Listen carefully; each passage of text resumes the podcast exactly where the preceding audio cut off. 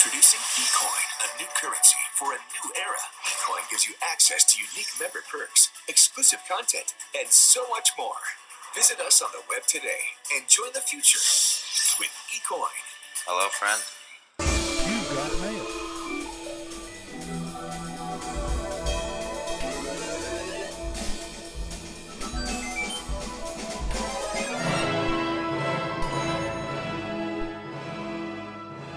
Hello, friend. I'm so excited to be here today with Henry to talk about Mr. Robot Season 3. Hey, Henry.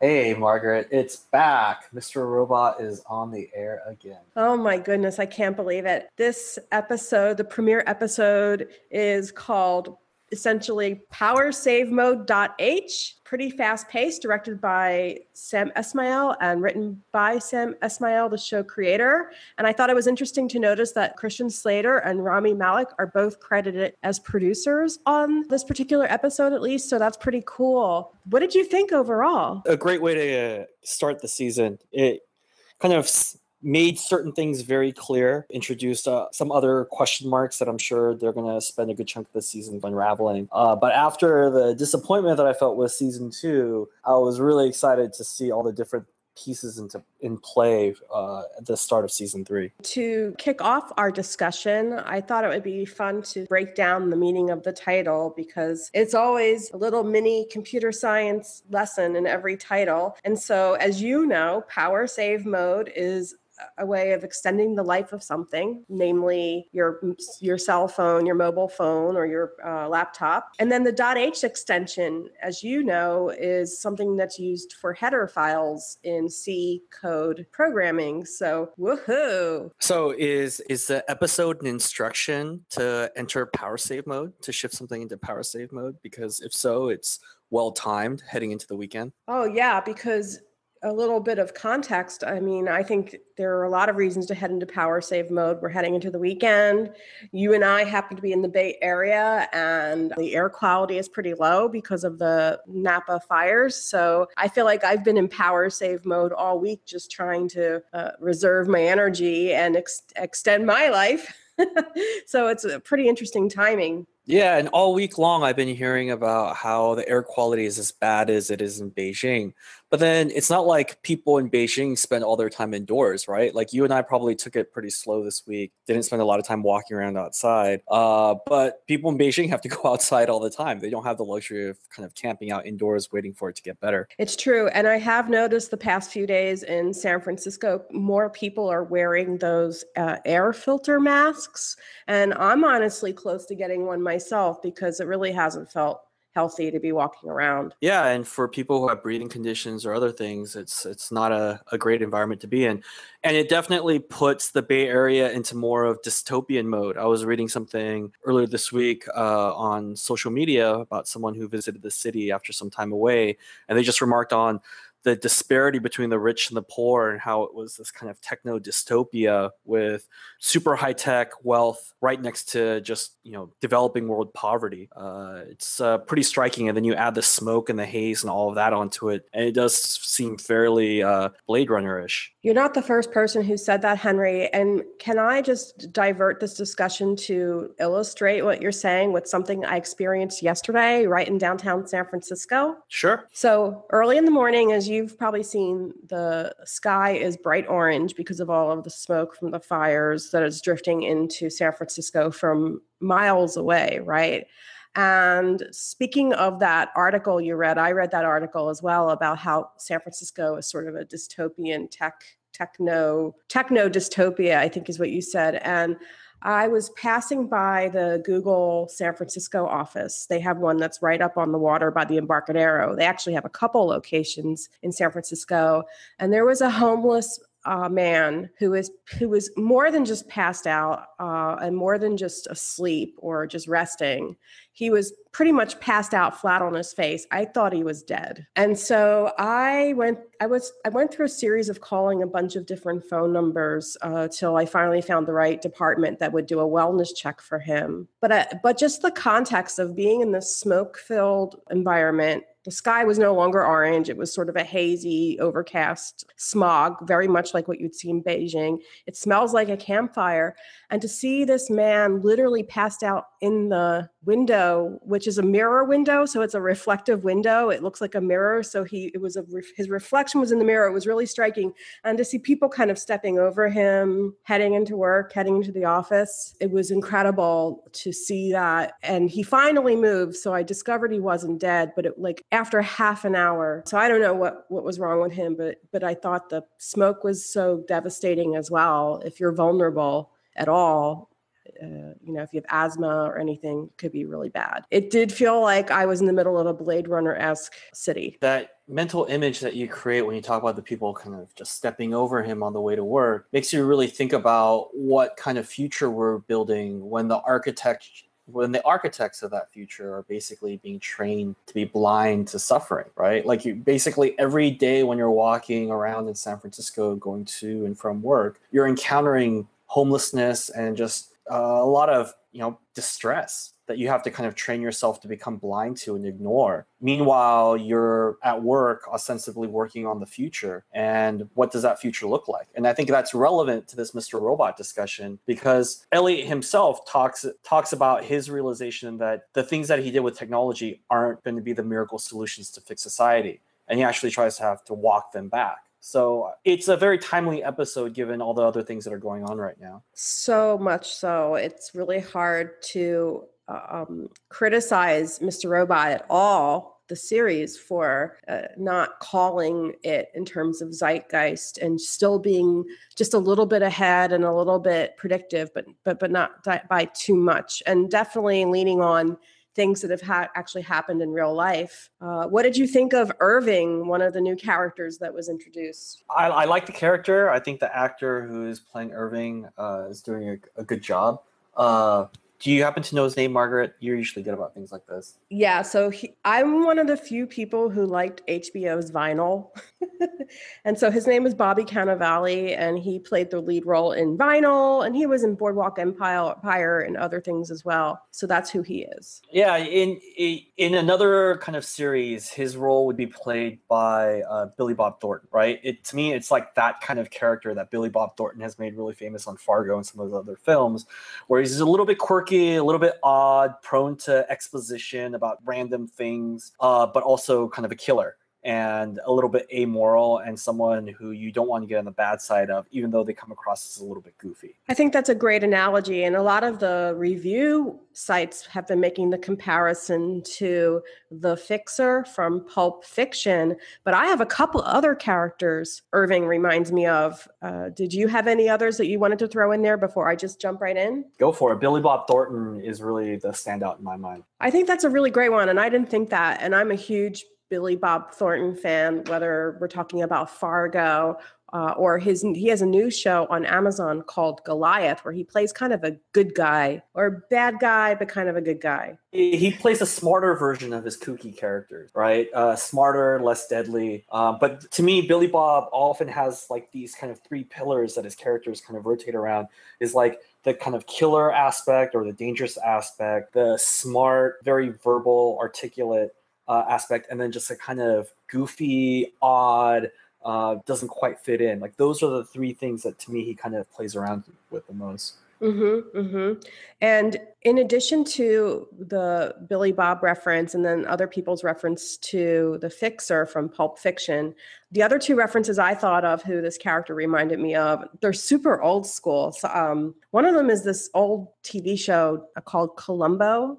So it was with uh, Peter Falk, and he he played a good guy detective, but he was always sort of really crafty and smarter than the average person, and it reminds me of that a little bit. And then there's an, a film by Terry Gilliam, which I'm sure you're familiar with, called Brazil, and there's a character played by Robert De Niro named Harry Tuttle, where he's again sort of this slips in and out of scenes and is uh, sort of kind of a fixer or kind of involved in stuff. So um, lots of precedent, I guess, for Irving. I could see the Columbo thing too because he kind of has that aesthetic also, like the the color tones. he dressed in like these earthy kind of tones. He kind of seems to live in his own little '70s aesthetic bubble. You know, the car he drives, and I, I think that's actually going to be something that's interesting to observe going forward. And we'll talk about it later. Is the different timelines that seem to be running uh, in the show. That's a really good point. I mean, I noticed that he had a kind of retro feel, Irving, that is, but I didn't really put it together so distinctly as you're pointing out. Even his used car he got into to drive away and it, it looked like it was from the 70s. It was something my Uncle Jack would have driven back in the day. Philly. Philly, yo. Philly in the house, yo.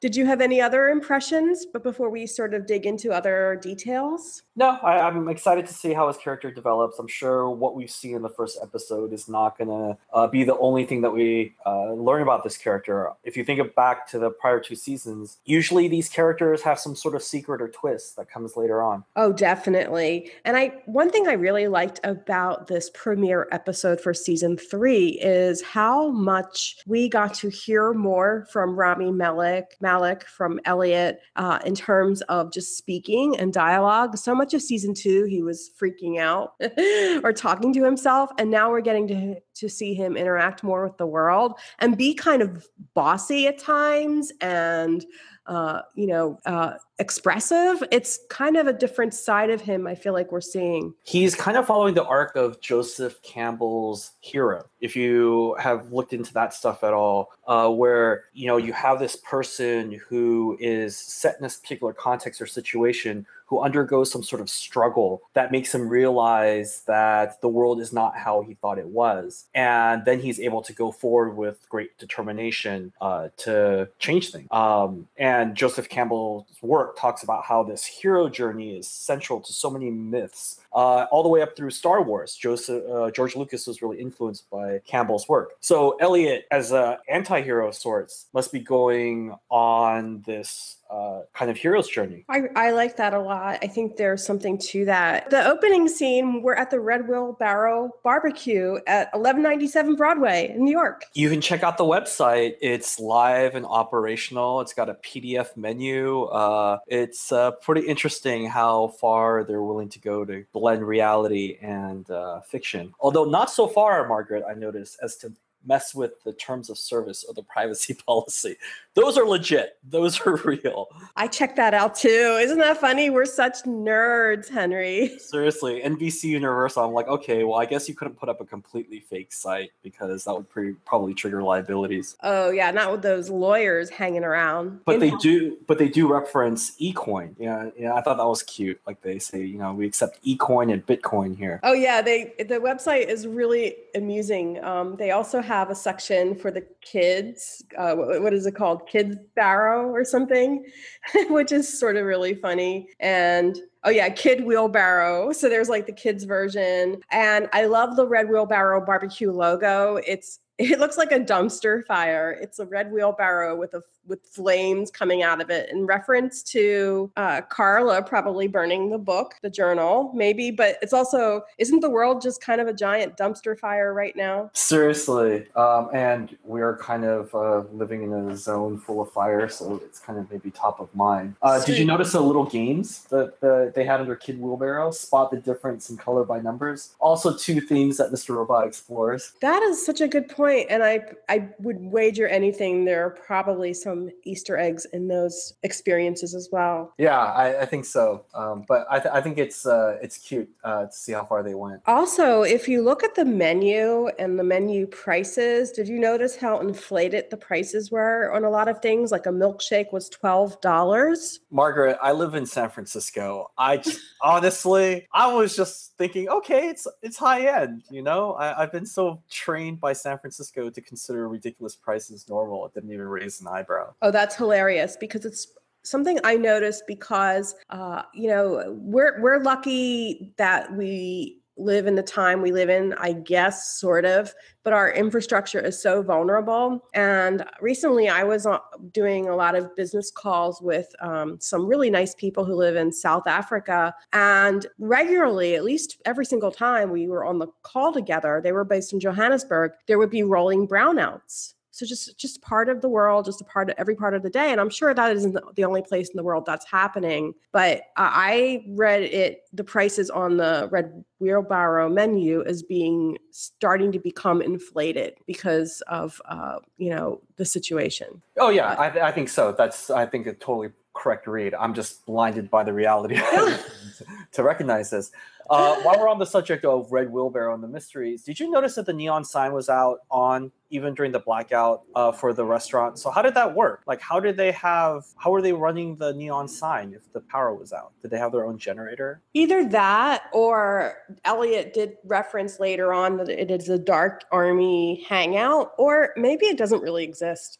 It's another one of these fictitious places, right? Mm-hmm, mm-hmm. Did you like how Irving was sort of interrogating the poor woman who was working the register about their policy for the punch card? Well, as a punch card user myself, I find this policy extremely annoying. So I could actually relate to this. Um, yes, uh, this has been a frequent uh, source of annoyance for me. I feel like Larry David or George Costanza and these punch cards, like it's my windmill to tilt tap for my entire life. you will accept it once I have all the punches punched. Take the damn card. Give me my prize.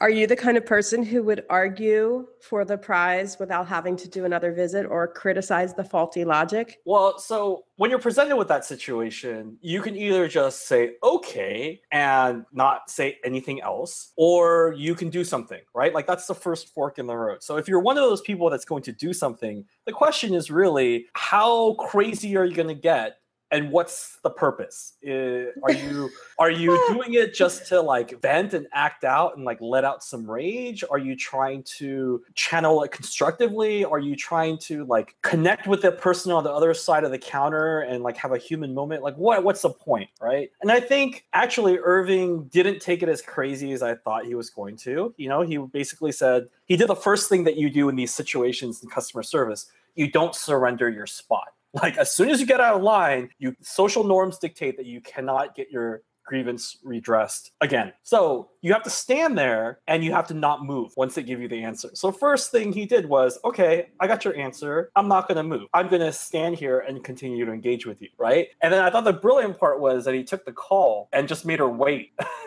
while he talked about something that seemed really kind of menacing. And you could see the actress's expression go through this great shift where she goes from annoyance to, should I be uh, ready to duck behind the counter? Like this guy might be crazy. And you can see how relieved she is when she actually walks away. Yeah, that call came just in time. But I think that Irving really summed up how he felt where he said, When we lose our principles, we invite chaos. And I have to say, I probably would have been the person to argue with her that, that way. I, I wouldn't do it every time. I know sometimes you have to choose your battles. Is it better to be right or to be happy? but I definitely would be the one who would, I would just walk through the logic just like he did. And I would probably say something like he did, maybe not as cool as uh, inviting chaos, but I think that's a commentary on the situation at large about, I mean, look, our, our own transportation system was just a victim of ransomware just a few months ago, right? Yeah, yeah. I mean, our infrastructure is really vulnerable to chaos. Um, and the agents of chaos. So it, it, yeah, I think there's a collective action issue that you know is touched upon. I don't want to make it too meta, and I just want to point out that what he says about inviting chaos is very, very similar to what George Costanza used to scream about in terms of we live in a society, people. Society has rules, right? Like this is in the same spirit, and uh, I think given the show's prior reference to Seinfeld, it's relevant. That's pretty funny. I have to watch a couple episodes of Seinfeld just to know what it's about. I've honestly maybe only ever seen one episode in my life, but that's cool uh, and that's a great comparison. And I know all the characters you're talking about because my my mother loves to quote George as well, that character. Uh, but Irving gets a call, and we assume it's from the Dark Army. We don't know who necessarily. Maybe did did you know who it was, or does it matter? I think it's Tyrell. Um, Oh, Tyrell right. called him to come uh, help him out with the body. So he's calling, he's hysterical, and he's like, okay, calm down. And the next scene, he, that's where he is. Very good point. I should have put that together. And so, of course, I love how Irving, when he, he sees Elliot bleeding out, he kind of comments on how his abs are in really good shape. Nice abs. and it's crazy to see Tyrell so upset. I would have not expected him to be as upset as he was. And this scene is significant for me because it just confirms that Tyrell is real, right? I mean, even with all the stuff going on in season two, to me there was still some question like, is it was it just all big a hallucination? Who knows? Uh, but to see Tyrell interacting with someone else who we just observed interacting with someone else, so vouch for on many levels that this is a real person having a real interaction with a different person. which I think is awesome because I I really like the character of Tyrell as well. So I'm glad he's real, and I'm still kind of bummed Mr. Robot quote unquote is not real so so to speak but anyway back to irving he he gets on the phone with someone he writes down angela's name to contact her and he takes a photo of Elliot lying on the ground. And at first, I thought it was to frame Tyrell, but Tyrell's not in the in the photo, so maybe it was just to document it. But at the same time, it is kind of you know I wouldn't want somebody to photograph me without my knowledge at a vulnerable point like that. And that photo is the same photo that White Rose later looks at when he's talking to his uh, lieutenant. Uh, so perhaps that's an indication that the two of them are working together. Good point. Good catch there as well. And I, I felt like this episode was packed with so much cool stuff that it was. I definitely had to watch it twice to catch up on everything, or not even everything. But but uh, we do get to see White Rose, but as as Minister Zhang, and I like that he called Elliot a crazy little goose. It's a term of endearment. and then we meet a new character. Uh, I don't know if his character has a name, but his assistant, uh, played by I think Grant Chang, is the actor's name, and he wants to take over and initiate stage two because he's like, these people are crazy, dude. What's going on? Yeah, and then White Rose kind of breaks it down for him that these aren't just some random crazy people, that these are people with connections to the project. And it's significant for White Rose just because there are no coincidences. He doesn't believe in them. So it seems like he believes in a version of fate of sorts, or maybe it's a knowledge of the future. Uh, who's to say? And there are a lot of references to controlling or directing Elliot's energy. And here, White Rose re- references Elliot's focused rage. His will must be our guide. And so there's a lot of faith being placed in Elliot. I really have a pretty strong feeling. I know where this is heading, but I will not spoil it. It reminds me of another show and Margaret, you can cut this later if it's uh, giving away too much. Uh, Twelve Monkeys, where people are sent back from the past to uh, affect the present or sometime in the 21st or 20th century, uh, and to kind of change the future, but then also make sure that a certain version of the future they want still happens. And so part of the show involves people manipulating people who are important to the future to kind of help them get to where the, they're supposed to go by fate but make sure they're going in a way that actually serves the vision of the future that they're trying to create. Mm-hmm, mm-hmm. That's a really interesting theory. And the way that they talk about characters in that show, 12 Monkeys, is similar to how White Rose talks about Elliot in the scene. And you're spe- speaking specifically about his will must be our guide. And then he, what did you think White Rose meant when she said he can die with us just like his father? Well, I, I mean, his father was working on the project uh, before uh, he died. And I think to me, I just took it as we'll make sure that he doesn't outlive his usefulness. Like we'll use him to get what we want, and then he can die for this project just like his father. I think that is a very good theory, and probably that's that is the correct theory. So, do you want to hear what my theory is? No, tell me. He can die with us just like his father. I think they're all going to get rid of all of humanity as organic beings, and they're all going to create a new race of humans that are just AI. Oh, interesting. That's what I think. All right. Let's let's see. That's uh, very uh, matrixy. It's interesting.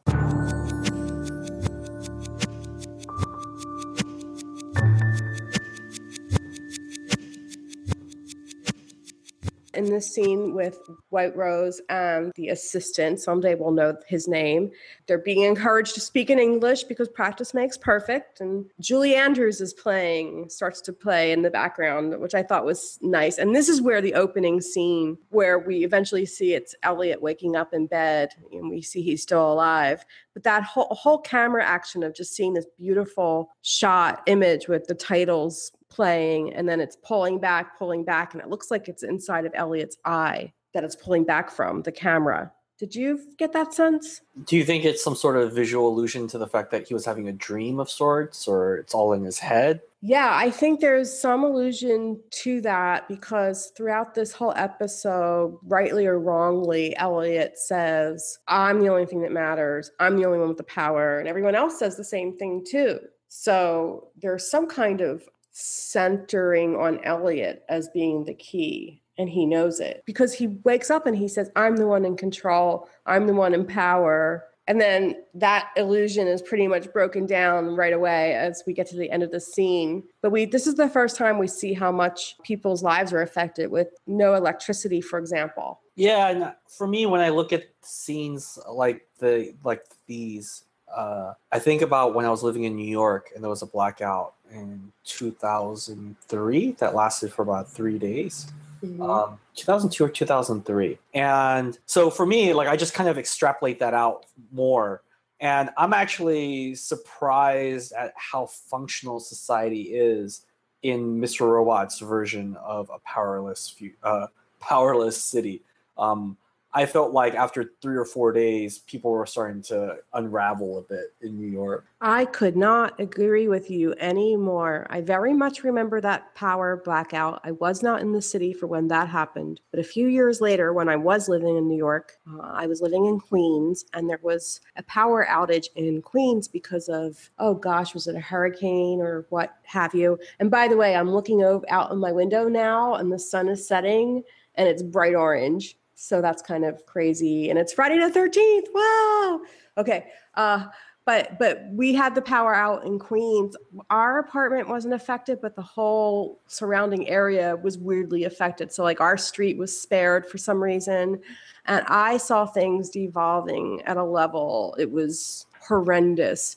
Uh, I mean, just rotting rotting food on the streets. People running, people who had generators running generators it was really gnarly and it was really hot. It was during the summer, so it was really humid. And you're right. I saw these scenes in Mr. Robot and I thought to myself, this looks like a couple days in. I mean, look what's happening in, in Puerto Rico right now. I mean, I know it's different circumstances, but the infrastructure is fragile. Yeah, and people just riding buses around, that just seemed completely unrealistic to me. Like, I feel like a few weeks into a power outage, buses would not just be going through the streets of New York. Like, I, I hope they would, but I'm just kind of skeptical. I definitely felt that way as well. And that's telling. And it was really striking, though, when we thought, think of the previous seasons to see this season where everything's candle lit. It was a huge difference. Um, we found out T- Tyrell is the one who dropped Elliot off. Elliot's in for a rude awakening, but uh, did you have any other impressions about his interactions with Angela? Uh, not not so much. I mean, I think overall to the episode, I thought there was a lot there to process. This particular interaction was still fairly early in the episode. I feel like this initial interaction they kept things from getting a little bit too weird um, to kind of set the stage for things to come. Um, but it was just more about like putting letting our guard down, letting us trust that this is actually him he's actually having a conversation with her and kind of allowing us to get a little bit settled in. Definitely. And he needed to borrow a shirt because he had to leave and try to stop this whole horrible thing that Elliot feels like he initiated it with the five nine hack and he has to wear a property of Josh Groban shirt, which is humiliating and yet hilarious. I feel like it should be a drinking game to watch Mr. Robot every time Elliot storms off saying that he's the only one who can fix the problem. You have to take a shot of something because it seems like it happens at least once an episode where something happens and Elliot says, "I'm the only one that can fix this." I need to get over somewhere that's probably cr- incredibly stupid for him to go to. Like he basically places himself into voluntary jeopardy once per episode because he thinks he's the only one who can fix something. There's a lot of focus on Elliot by himself and by others about his essential role. And I felt that a little bit when he was with Darlene and Irving, where Irving kept trying to dismiss Darlene and definitely feeling for Darlene in that case. And you wonder why is so much attention focused on Elliot for sure. So Elliot goes back to the scene of the crime and he sees that everything's been sort of destroyed and broken down. He thinks Mr. Robot is gone everything was sort of deconstructed and they probably did that to hide evidence. Did they do it because we're in a different timeline then we saw the preacher talking about the mark of the beast? So all that relevance. Yeah and just kind of leading up to elliot's infamous monologue if you go by uh, social media uh, where uh, elliot's walking down the street and actually speaking the words of the monologue to us. I wonder if that's something that uh, rami malek wrote himself. Uh, you had talked about how he had more of a creative role. I wonder if there was some sort of symbolism to him actually speaking the words uh, as well. Yeah, it could be. I definitely get the sense they're really collaborative on the show with the main uh, folks, uh, Rami Malek, Christian Slater, and Sam Esmail. Uh, Ellie goes back to his apartment, and he we suddenly meet his landlord, or it's a new landlord. It's a pretty famous actor named Josh Mostel, for whatever that's worth. His name is Bo, and he's pretty nice landlord considering Elliot probably isn't the greatest tenant. And that's where Elliot first encounters Darlene. And of course, she's mad at him, but she's also very afraid for her safety. And Darlene's asking him a lot of questions. What did you think about that? Throughout this whole interaction, I was asking myself, is Darlene working with the feds? Is she uh, maybe wearing a wire? I had the impression she was wearing a wire too, but it didn't take long for them to put on their hoodies and head out to the hacker club. I want to go to a hacker club like that hacker club, especially when there's a, a blackout. So that's another thing I was thinking was how is all this working if there's a blackout? I thought a lot about this. So first of all, I saw the casting call in New York City. I think I sent that around to you. They were looking for actors to stand in or just regular people who looked like geeks for some scenes. And I'm sure this was the scene they were recording. But yeah, it was a pretty cool hacker club, probably more lively than than a lot of them. There was a DEF CON logo on the wall, sort of symbolic that they are the only ones with the power. They're sort of like the new elite, like the techno elite. Oh, so you think that they somehow hacked uh, into the power grid and found a way to power uh, power. That's interesting theory. They were having a capture the flag competition, which we know is very common with hacker groups. Yeah, I thought it was pretty cool to see uh, Elliot kind of interacting with people much more uh, socially at ease than he would in any other situation, right? Like this is Elliot kind of being alpha dog, being in an environment where he knows he's one of the best, uh, versus his body language and posture when he's in other settings where it's just basically like, don't look at me, don't talk to me, I'm not going to talk to you. Yes, and even though Elliot did opt to put on the mute button.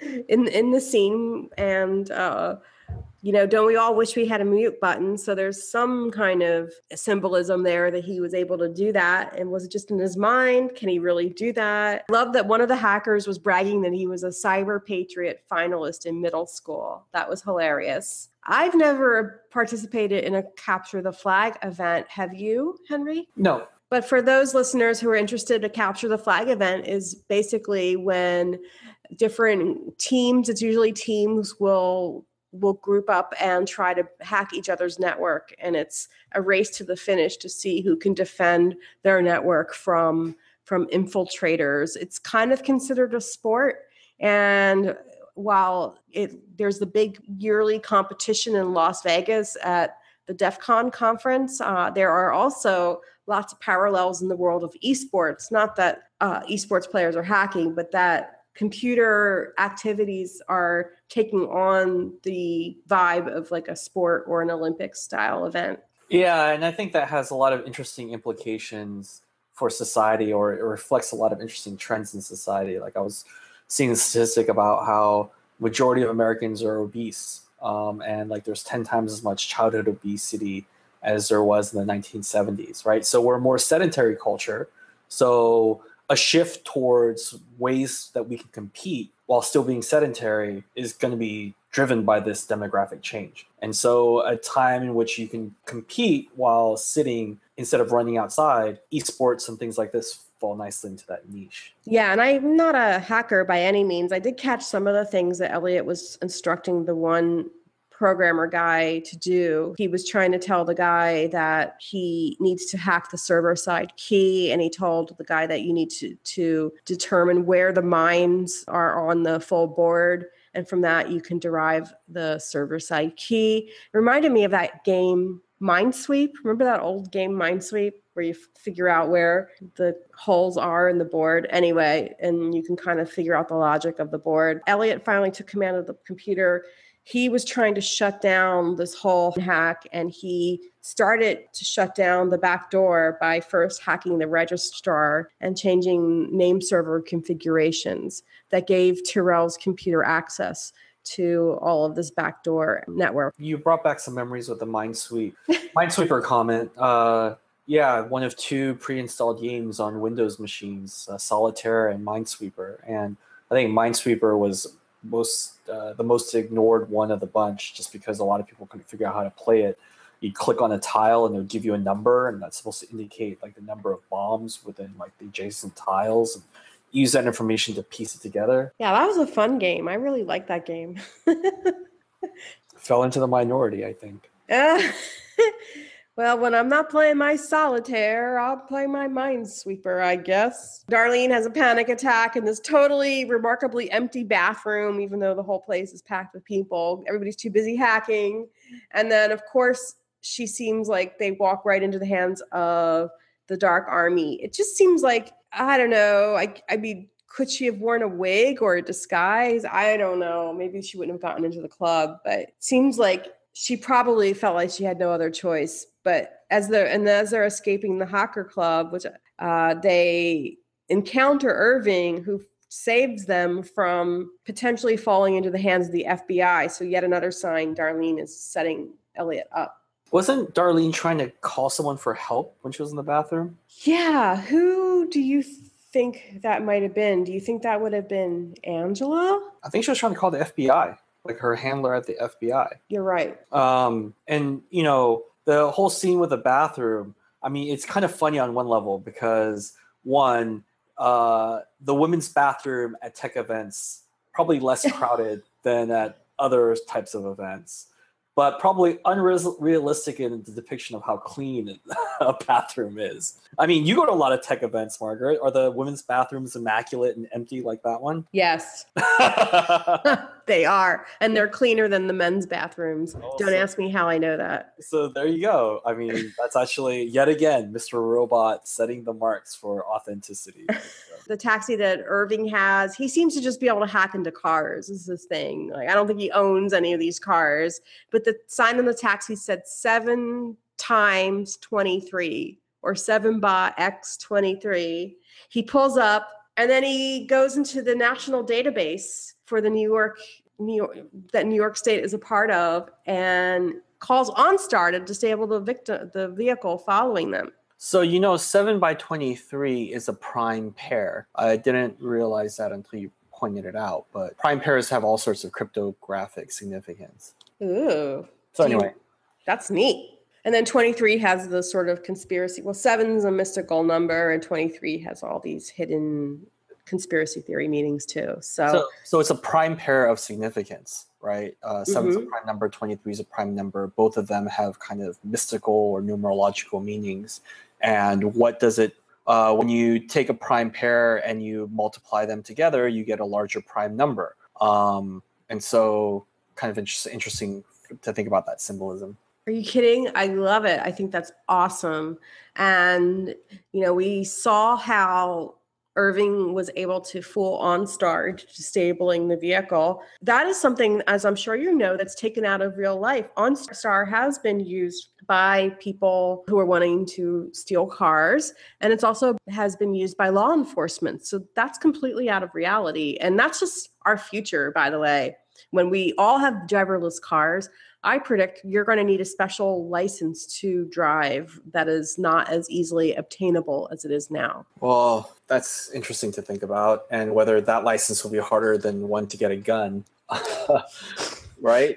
Um, it's kind of interesting to think about a future in which a license to drive a car is harder to get than a license to own a gun. What does that look like? Yeah, that's our future. Well, Um, another element that's kind of timely from real life uh, California state legislature talking about driverless car regulations. It's also being talked about at the national level. It seems like driverless cars are going to be here much faster than the transition to electric cars uh, took, for instance. Like I first started hearing about electric cars hitting the mainstream, like what in the 90s, right? Like in the 80s, there was no real strong electric car alternative. It was only like kind of in the late 90s, uh, yeah, early 2000s that you started hearing about the Prius and things like this. mhm. Um, and so if you think about modern car culture from like the 50s to the 90s, it took 40 years of gasoline development before we got electric cars. And then electric cars to driverless cars looks like it's going to be under 30 years.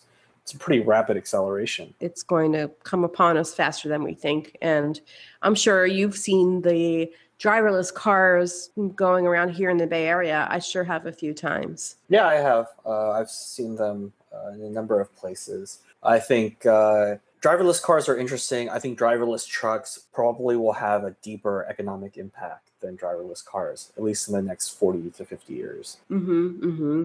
My goodness, all those people who uh, can no longer drive trucks can either work at Foxconn or get a coal mining job, Henry. so I mean, seriously, if you think about it's going to be this kind of micro economy, or maybe not so micro, but it's this economy that has you know truck stops and all these other kind of other businesses that exist around the business of logistics and trucking. And a lot of that if it gets automated goes away. And it's going to create such desolate parts of the country unless we figure out something to do to address that. Pit stops and all the towns and the hotels and the diners that survive because of that kind of traffic. So we go back to the Red Wheelbarrow Barbecue with Irving there. And this is where he's very condescending to Darlene, where he is like, Miss, can you get us some drinks and a couple of number fours and make sure my punch card is punched? I just thought of another reference to the punch card. That's an old school style of computing, right? Like the punch card computing. yeah it is uh, so i never i didn't think about that but yeah the punch card uh, punch card computing uh, when computers were as big as buildings. And uh, yeah i mean hidden figures uh, talks about how uh, some of the calculators that were human calculators eventually started driving the started working with the computers at nasa to do a lot of calculations uh, that way. And also early cryptography was largely done by computers machines Mm-hmm, mm-hmm. So this is where Elliot says, I'm done with the plan. And Irving seems to acquiesce. That's kind of suspicious. I think it's humorous. We find out Irving is working on a book. it's like, what, what doesn't this guy do? And then this is where after they they encounter each other and Elliot thinks he's off the hook. He thinks stage two is done. Everyone seems to be in on convincing Elliot of this. This is where Elliot's walking through his street, the street with his monologue, where he says, "The invisible hand is like a fist that punched us in the dick, like a botnet spreading fear that is airborne." it you know with eminem in the news this week i thought elliot was pretty eminemish in this monologue like i could definitely see this being set to a beat and uh, yeah i could see eminem doing this in a different video Me too. They packaged our fight into a product, and then they flashed to a bunch of different logos. Uh, one of them you see Walmart and Google when he's talking about conglomerates, and then they flashed to a TV show on NBC with the NBC sound called Shift Control about F Society.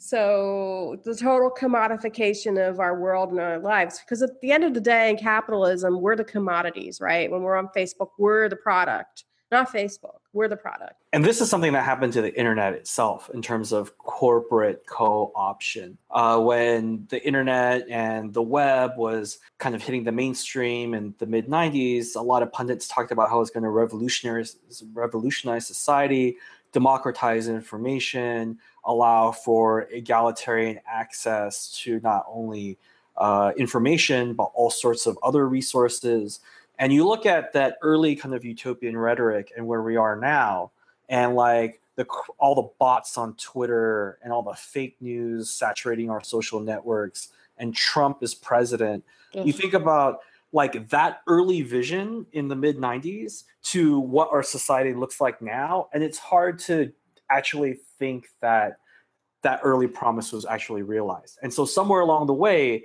as these uh, tech early tech companies involved with the internet and the web started attracting venture capital from wall street and other financial institutions and became billionaires in the process that's the very definition of corporate co-option right? Like you basically have the banking sector and the financial sector buying huge interests in this disruptive technology making a few people uh, elite and rich so that they will then kind of you know suppress everything else. Yeah, and for folks who haven't been researching this that much, research some of the things that people like Peter Thiel, for example, have been up to, and firms like Cambridge Analytica, for example, and how they've monetized us and our democracy and and what have you. We're in the midst of this sort of VR horror show that Elliot's talking about, where we're trading revolution for oppression because we caved. What if we all caved, including him? And it's all his fault. And we're building our own prison. And we see images of the wall, quote unquote, the wall. Elliot says, It's time for me to go work at Evil Corp. He begs or asks Angela for help getting a job. He realizes she's kind of not into him the way she was before romantically, it seemed.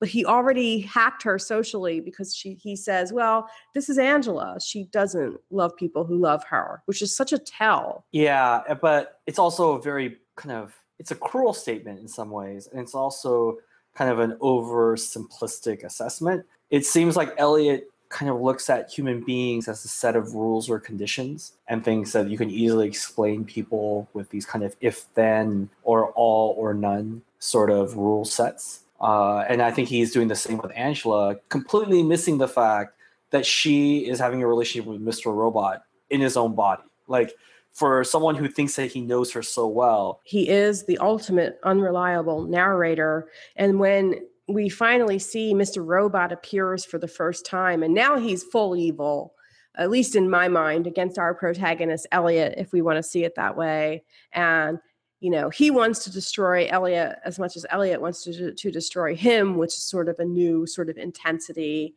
And Angela says, We'll just find a way to re- redirect his energy when she finally shows us that she's somehow in cahoots with with Mr. Robot. I thought the scene on the bus was amazing. Yeah, and I think that answered questions for me about how Christian Slater is going to be used in episodes to come. Because this idea of like, well, how are they going to use him after he's revealed to be kind of an imaginary person? How are they going to use him in scenes? Because you can only do so many scenes where Elliot's just kind of imagining him in his head. A lot of season two were scenes basically of Mr. Robot only with Elliot. So how do you get Mr. Robot's character out of that kind of one for one dynamic into kind of interactions with other characters? And I, I thought it was really cool how they basically allowed Christian Slater to sit there and be in Elliot's spot, and that answered the question for me uh, in a really nice way. And there is a website, e-coin.com, where you can sign up for your own cryptocurrency, your ecoin currency. I definitely think it's interesting when I hear White Rose say she wants to take humanity to the next level and that Angela is fully bought into that scenario.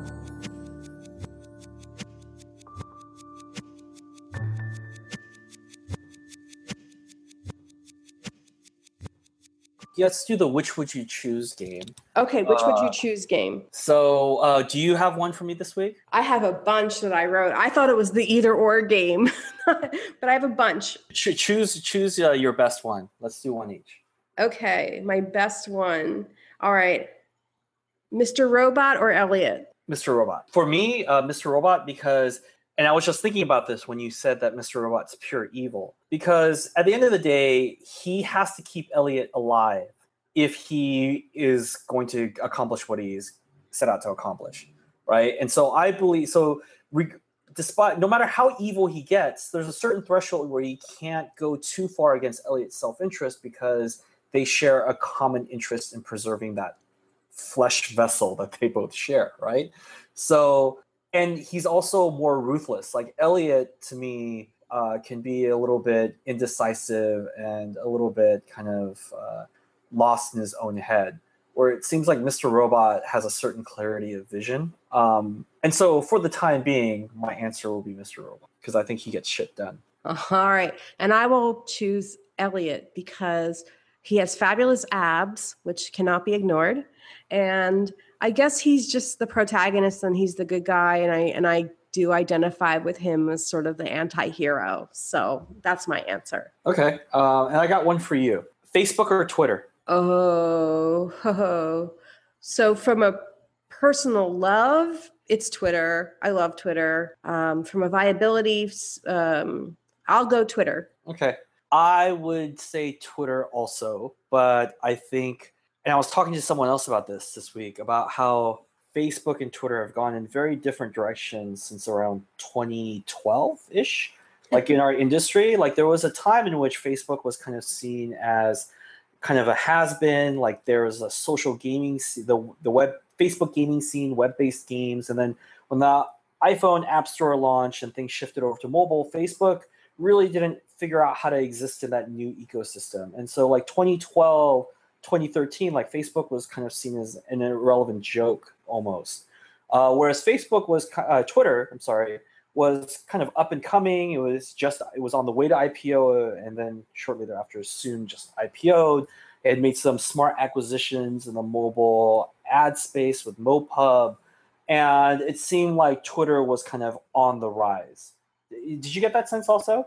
Uh, I did not get that sense, but I'm glad to hear that perspective because I I think it's a more interesting platform. But since then, I think Facebook has completely outperformed Twitter, mm-hmm. and Twitter has kind of, I don't know, lost its way a bit. Like its stock has underperformed.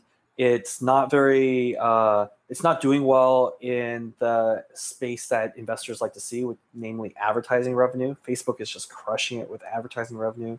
Twitter has been struggling. Uh, aside from sports and politics, uh, it does not clear that Twitter has engagement, very strong engagement outside those things. It doesn't seem like people who are using Twitter will do things to the same degree that Facebook users are willing to do things on their platform. And I think it's kind of a UI UX question. You hear things about internal shakeups and things like that. Um, it's uh, it's interesting to see how the paths have differed. On the books, Facebook is a much more successful company because their ad targeting software is so much more effective. Although I don't use it anymore for a lot of reasons. Uh, and the way they price certain things, I think, are illogical. The reason I love Twitter is that the discoverability algorithm on Twitter, even though it serves me things that things I'll be interested in, it's not the complete, vast, utter echo chamber that Facebook is in terms of discoverability and exposing information. Yeah, and it's you know to me interesting that people sometimes forget that Facebook is so valuable and so successful as a company and one of the most efficient at creating huge revenue with such a small workforce because of selling ads. And why is it good at selling ads? Because it's able to use the information that it has about its users to both target very effectively and charge a premium and develop and develop uh, deliver ads that have relevance. And you know, when you watch shows like Mr. Robot and Elliot's going on about the way in which we're being controlled and manipulated, and how advertisement media falls into this, and we live in a reality where it looks increasingly likely that Russia used social media platforms to influence voters to achieve their intelligence outcomes. It's uh, it's an interesting world, you know, and to me like these things are all interconnected. I think so too. And i'm so glad we're doing this podcast again. And i have to thank all of our new subscribers. We've had many more new subscribers even in the past 24 hours. So i'm super grateful for that. And we have a new email address the hello friend podcast at gmail.com very nice, elegant, short email address. If you have any comments, please write us there. We do have a Facebook page. Eh, I have issues with the page because unless you give them money, they don't really let the people who like the page discover anything I post there. So I'm a little bit turned off on it, but we'll be introducing more features and a, a more robust website where we can all gather if you want to give more feedback. But thanks for the feedback already. If you want to review us or give us a rating in iTunes, that also helps with the discoverability algorithms and gets us to the top of the charts or closer to the top of the charts. But this has been really fun. Henry, did you have anything else you want to say or any thoughts about next week or what this season portends? I want to close with uh, the word for this podcast episode. I want to start doing like a word per each episode that kind of sums it up and that we can kind of uh, uh talk about um, and for me, it's apophenia, A P O P H E N I A, uh, which you can talk, think about as the tendency to be overwhelmed by meaningful coincidences. Um, and I think that's you see that on display with White Rose and with other people in Mr. Robot. But it's also something that's kind of uh, a word for our times, right? Where we live in a, a world full of fake news and conspiracy theories and people who are just a little bit overwhelmed by meaningful coincidences. And I will throw in a really random word. I like this, by the way. This is a fun segment. I'm going to say frenetic because I felt like so much was moving at a really frenetic pace. And it was moving in that way in terms of personal relationships, in terms of what's happening in the world, in terms of parallels to what's happening in our world, as well as just the movement of the story itself. So everything felt frenetic, uh, kind of like Blade Runner, kind of like San Francisco right now in the midst of the worst wildfires in history. So I guess it all ties together in one neat dystopian bow, Henry. Season two was a little bit slow. We never really left that prison, but season three looks like it's going to be frenetic, as you said. I think it's well, pretty far reaching. Yes. Well, I'm so thankful that we're talking about it again, and I will talk to you soon, Henry. All right. Thanks, Margaret. Looking Take forward care. to episode two. Right. Bye. Bye. This dark future that I set into motion, who knows what could come from this? Thank you. Thank you very much. What if instead of fighting back, we cave, give away our privacy for security, exchange dignity for safety, trade in revolution for repression?